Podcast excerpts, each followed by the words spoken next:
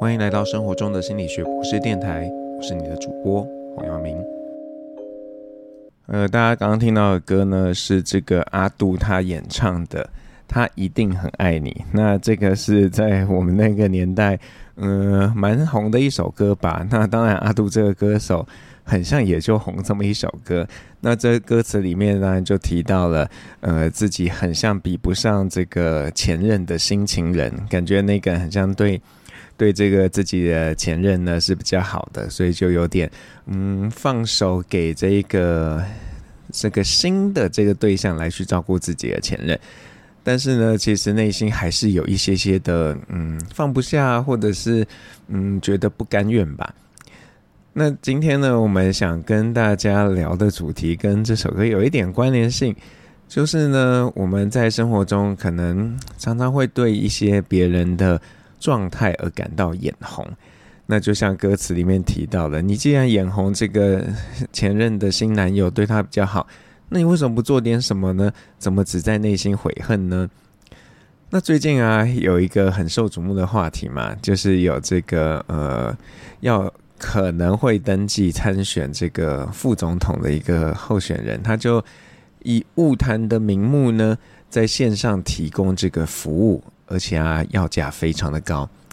那虽然说这样的服务啊，可能已经存在很久，就是在他还没有呃浮出台面，要成为这个副总统参选的这时候，他一直就在做。那只是嗯，现在他这个成为候选人嘛，那大家就会拿放大镜检视他的这个各种的一个事迹，然后就看到，哎，你怎么在做这样的事情？那或许呢，因为有这些声浪出现了。然后这个名人啊，他除了澄清之外啊，他自己也改了这个网站上的说明。那原本网站上呢，对这个一对一的服务啊，是定义为这个误谈，后来就改成教练。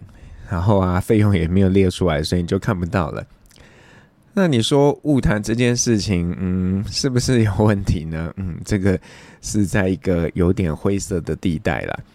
因为在台湾有这个心理师法嘛，那心理师法里面有明定，就是说，如果呢你是不具备资格的人，你是不可以提供等等等的服务。那到底晤谈算不算这个智商啊，或者是在规范内的服务？这个其实是呃很模糊的。那我有一些同辈啊，或者是一些前辈啊，对这件事情呢，其实蛮耿耿于怀的。那甚至也有人在报纸上投诉，就觉得说。呃，这样子走在灰色地带做法不是那么恰当。那我自己可能，嗯，因为没有证照吧，就觉得啊，也就是这样啊。那既然有人愿意这个开价，然后有人愿意买单，那就这样嘛。反正只要他不是做害人的事情，嗯，我我自己是没有那么强烈的意见呐。那当然，这样子的态度好像也不是很好哈。因为呃，如果这个有人呢，就是。尊重小聪明，然后老是踩在灰色地带，那这些照规定来的人会很不开心啊！你看，你今天要成为一个呃心理师，你要念硕士，然后你要经过实习，那甚至呢要经历很多很多的阶段，你才有可能呃这个成为一个大家会想要去咨询的这个心理师。那你说要能够锁价到 这个破万？我想那个要个几十年吧的功夫才有可能，因为一般的这个刚入行的心理师可能大概是两千左右，而且这两千呢还是要跟这个智商所去做拆账的。那当然，在我们的这个呃心理师法里面，并没有规范说，诶，到底智商心理师啊、临床心理师啊可以收多少钱。但是大家就有一个潜规则吧，就觉得嗯，大概你是什么样的等级可以收这样的钱？那这个名人他反正他就是局外，从某种程度上他是局外人嘛，因为他他就没有招啊。但是呢，他踩了线，然后又这个大幅度超过大家去收的这个价嘛。那有人当然就会很这个酸葡萄说，啊，你们不爽的，那你也去开同样价嘛，看看有没有人要找你嘛。不要只是在那边眼红啊！那如果从一个资本主义市场的角度出发，确实可以这样想啊。反正这就是一个自由的商业市场，有人卖东西卖很贵，那有人想买，那就是这样啊。但是我觉得啦，就是呃，这个物谈也好，智商也好，这都是一个助人的工作。那助人的工作本身呢，它不应该被过度的这个商业化。那特别是这个有领这个所谓的国家级证照的人，所以嗯，或许也不是他们不愿意，而是如果他们这样做的话呢，可能会惹上很多的麻烦。那刚刚我提到，就是这个有心理师证照的人啊，可能会看到坊间有一些人没有证照，又在做类似的事情，然后收很多很多的费用，那会有觉得有点烦恼。可是他们其实不是唯一会有这样烦恼的人呢。我相信在生活当中啊，我们都会遇到一些让自己眼红的情境。比方说呢，有人呢在网络上高价贩售，其实也不怎么样的服务啊，或者是东西，那你根本觉得这我也会做啊，我觉得这个这个成本才多少钱，为什么他可以卖那么多钱？那你就会觉得有点不爽嘛，就是你看到他可以这样做，你不能这样做，一定有点不爽。那我不知道，呃，大家有没有想过，为什么你只是在那边眼红羡慕别人，而不会想要去有所作为呢？我想一个很主要的原因啊，当然就是我们可能嗯不愿意冒险，我们会害怕说自己如果做了什么啊，可会不会有一些不好的事情发生啊？就像前面提到的，如果呢有心理师，他觉得嗯我也值得看那样的价码，那他就就说好，我我八十分钟，那我收你两万就好了，可能呢也会被别人挞伐，说啊你怎么可以敛财啊？你这个啊不是一个专业的心理师。当然，有的时候呢，不少让人眼红的行为，嗯，某种程度上可能是违反法律规定的。那你说，呃，你是一个一般人，然后你不愿意冒险去做违法的事情，这也是天经地义的啊。所以，嗯，我们看到别人做一些事情，然后会眼红，而没有自己去做，我觉得很大的原因真的是跟这个风险是有关系的。那第二个原因呢？恐怕就是你其实知道自己没有那样的能耐耶，就像我们可能会羡慕一些网红啊，他只要短短的一个小时啊，就缔造了千万的营业额，自己荷包满满。可是你知道自己就是没有那样的口条啊，所以也就只能羡慕别人啊。像呃，我 昨天看到一个文章，就是在讲这个大陆的这个直播带货的高手李佳琦，就说。李佳琦呢，这个卖的东西啊越来越贵，就有这个他的粉丝就不高兴啊，说为什么越来越贵？他说啊，不然你们要去了解一下价钱呐、结果呢，就一下掉粉一百万。那这个写的那人就说，哎，这样的人掉粉一百万有什么关系呢？粉他粉那么多。对，我想，嗯，有些这个直播主也或网红也好。他们也是知道自己的能耐的，所以他也不会说，呃，自己没几斤几两，然后就去呃刻意靠开这个高价要去赚大家的钱。那如果你知道你自己很像就没那个能耐，你可能也就真的只能羡慕嘛。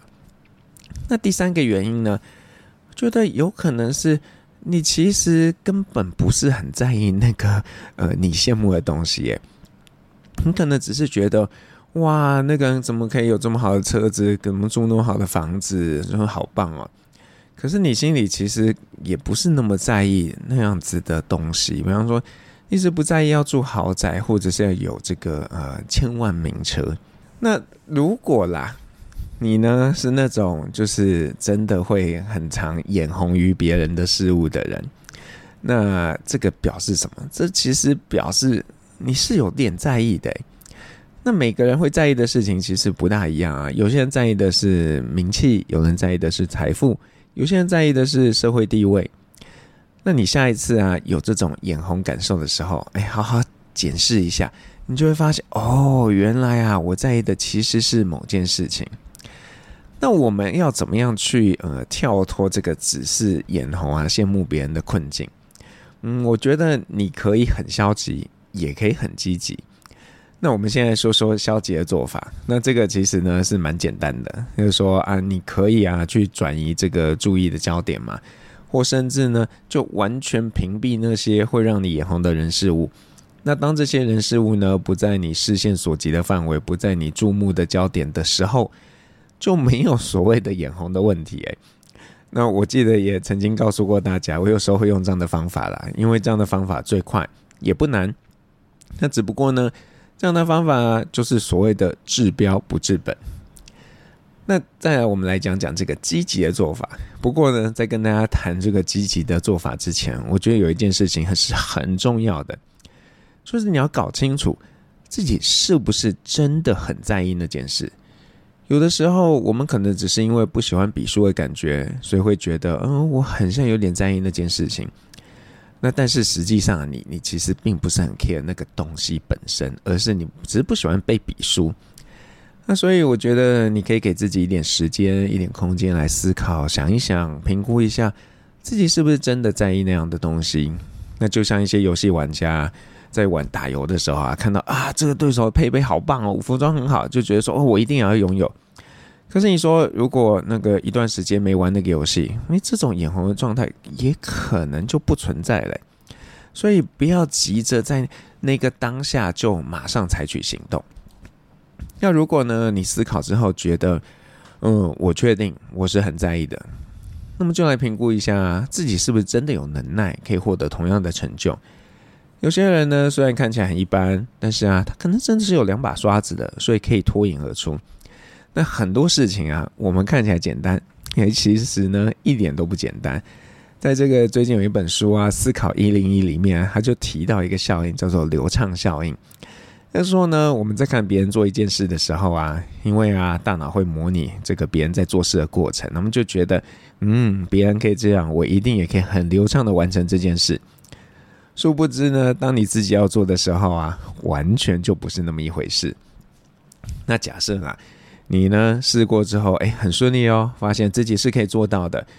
可是啊，这个运气不好，没有遇到那个天时地利人和的状况。如果是这样的时候啊，不要太为难自己啊。毕竟啊，运气这种东西可遇不可求嘛。你应该告诉自己啊，你已经尽力了，然后呃，要想办法这个说服自己说，这个经历了其实就是一种圆满。那但是我也要呃，就是。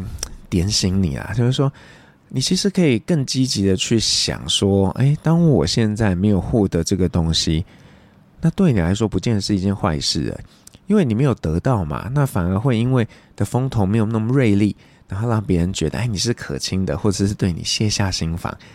那总之呢，有一句话我觉得很棒，他是说“留得青山在，不怕没柴烧”。所以，如果你真的是有那样的能耐，那只是呢，现在没有遇上你的局势，那就等嘛，没有关系的。好，那我们现在来休息一下，听一首歌，是这个大娱乐家里面很重要的一首歌，叫做《Never Enough》，永远都不够。嗯，如果啊，你总是这样子去看待你生活中的所有东西，可能会是有一点辛苦的哦。那虽然呢，我们可能觉得，会眼红啊、羡慕别人啊，对我们好像是一件有害的事情。但是呢，如果我们从一个演化的观点来思考，你呢会羡慕别人这件事啊，诶，对你其实是有利的。你想想看哦，如果我们看到啊，有一个人比我们自己表现更好，或者是更强壮的时候，你可能就会有一个动机，觉得嗯，我应该可以更好。那如果我们没有这样子的能力，没有那种见贤思齐的能力，那这个社会啊，恐怕是不会进步的。我们之所以会进步啊，就是有这种一来一往的比较，彼此学习、模仿，然后透过竞争的方式，让大家可以表现得更好。那你呢？如果愿意掌握几个原则，其实你是可以把这个眼红啊、羡慕别人的这样的一个嗯，怎么讲，能量，转变成呢一种助力，让你自己可以变得更好。那第一个原则呢，就是呃，你要看到别人的好，而不是呢看到自己的不足。虽然说啊，我们一定是在这个因为跟别人比较之中发现，哎，那个人比自己好，所以你才会有这种羡慕这一个人的状态嘛。但是如果你过度把重心放在啊，我比那个人差，那你就会很没自信。可是呢，如果你放在这个哦，那个人真的很优秀，哎，我应该向他学习。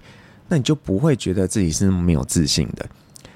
那第二个原则呢，就是你一定要记得，不管怎么样，你是跟你自己比，而不是跟那个让你觉得啊那个人很棒的那一个人去比。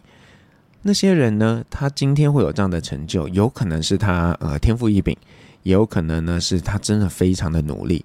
那他的努力也不是马上就成就那样的啊。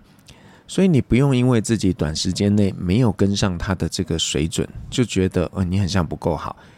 那你要看到自己是不是有所成长，那这样才会让你呢有动力，觉得嗯好，我要继续往前，因为我有真的呃一直在变好。那第三个原则啊，就是呃你应该要想办法发展自己的特色，因为每个人的专长都不一样。所以啊，你虽然这个起心动念是因为，诶，你觉得那个人很棒，然后你希望可以跟他一样，但是在这个努力追寻的过程中，你可能会发现，诶，我擅长的很像，不见得是跟他一模一样的。那与其呢，这个盲目的去模仿那个人的成功，你应该做的事情啊，是截长补短嘛，就是看看，诶，谁有什么好的啊，把它学起来，然后自己有什么比较不好的，那就想办法改变。那透过这样的方式呢，去发展出一些你自己的特色。那如此一来啊，你不但不会陷入那个无限的比较回圈，而且呢，因为你自己知道你有些特点，然后反而可能会比较自豪，会更有自信一点。那如果啊，你可以掌握这几个原则，我想呢，今天去羡慕别人呢，这样的一个呃状态，反而对你来说是一件好的事情。好，那当然我知道也有一些朋友可能就是就走不出去，就很容易啊跌到这个坑里面，然后就觉得一直在跟别人比较，那一直输，一直比，一直输，就觉得很不开心。那会有这种状况呢？可能是因为他们比较没有安全感。那如果你是这样的人呢，你要记得要把这个重心呢先放回自己身上，去看到自己的价值。那你可以呢肯定自己好的价值，但是啊也不要忘了要去接纳自己不好的价值。那当你可以很自在的跟自己相处的时候呢，那你在练习去把这个呃焦点放在外面的这个人事物上头。那如果啊你还是不太放心，那你在决定呢不要把焦点放在自己身上之前呢，你先找几个呃你可以自我肯定的事情。那未来啊，当你因为跟别人比较的时候，诶，又觉得有点不安全，这个觉得有点紧张、没安全感的时候，那你就可以呢，用那些事情来自我肯定。那不要因为啊某些这个方面不如别人啊，就马上陷入一个自我诋毁的回圈，就觉得哦，我自己好糟糕，我什么事情都做不好。那即使呢，你在那种你自己自我肯定的方面不一定是最顶尖的，但是啊。这个是提供你一个视角，让你知道你是有一些可以做好的事情，你是有一些特质是好的，那这个都有助于安定你的心。那你千万不要觉得说，嗯，这个没关系啦，反正呢就遇到了再来想就可以了。我觉得千万不要啊，因为你知道这种人跟人之间的比较啊，有时候有点就是很突如其来的，就像突然卷起一阵狂风。他就把你卷进去啦，你根本来不及做反应，所以一定要提前呢做一些心理准备哦。都是总是有这个，人家说嘛，那个锦囊里面有几个妙计嘛，那就是随时要备着这几个东西。然后当遇到那个自己觉得很 down，然后呃觉得不如人的时候，赶紧看看那些东西，就会改善很多。那当然还有一个呃有一点另类的做法啦，就是说啊。你可以自己预设一个立场嘛，就觉得哦，反正呢，我就是什么都很一般，都不如别人。那当你有这样的预设立场的时候啊，你比输了，其实对你不会有什么冲击，因为本来就知道就是这样啊。很多时候啊，我们之所以会羡慕别人，都是因为啊，我们没有预期自己会跟那个人差那么多。我举一个情境哦，就是啊，嗯，你在公司里面啊。如果你这个知道有一个人绩效永远都是公司最好的，那当你知道你比他差的时候，你其实不会有什么冲击。但是呢，如果有一个跟你呃平常绩效表现是差不多的，诶，突然某一次比你好，那你就觉得诶，怎么会这样啊？到底发生了什么事？你会特别的眼红，会觉得很不舒服。那这个输给很厉害的人之所以不会有那样子强烈的冲击，是因为。那个是在预期之内的，而这个输给跟自己差不多的人是预期之外的，所以会对我们带成造成一些影响。所以说，如果你都预期就是会输别人，那这个对你的冲击其实就不那么大了。但我有一个警语哦，如果啊你呃本身是一个呃比较低自尊的人，那我不会特别建议你用这样的策略，因为呢你已经很低自尊，然后你又告诉自己我就是什么都不如别人，那你可能会入戏太深，他觉得对我就是很糟糕，然后对自己反而是更没有自信。那最后啊，我就是想要再提醒大家一下。这个呃，人跟人之间就是去比较是难免的。那比较这件事情本身呢，并不是一件坏事。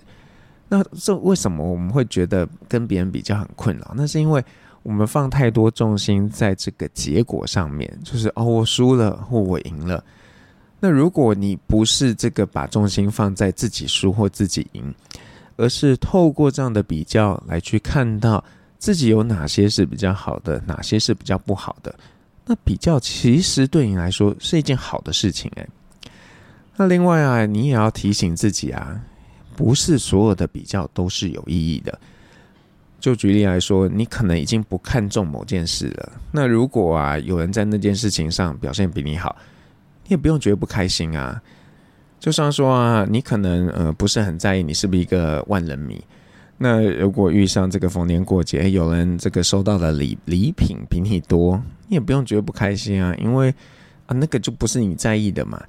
只要呢你在你自己看重的事情上有持续看到自己的进步，那你就应该要肯定自己。好，那最后呢，如果你是 KKBOX 的用户啊，你会听到一首歌，这首歌是 R.Kelly 演唱的《I Believe I Can Fly》。那我想很多时候，嗯、呃，我们当然会羡慕别人，然后，呃，我们在那个时候呢，总是会觉得比较沮丧。可是很多时候，如果你愿意相信你自己，那你或许你的表现是会比你预期的更好的。就像里面提到的，他相信他可以飞。那当然，这个也不要走得太过火了，就是嗯，自己其实没什么能耐，然后又要觉得我一定可以做到什么什么什么事情。稍微务实一点，但是也不要太局限自己，给自己一点小小的挑战，然后呃，相信你可以通过这样的挑战，那就可以逐步变得更好。生活中的心理学博士电台，我们下次再见。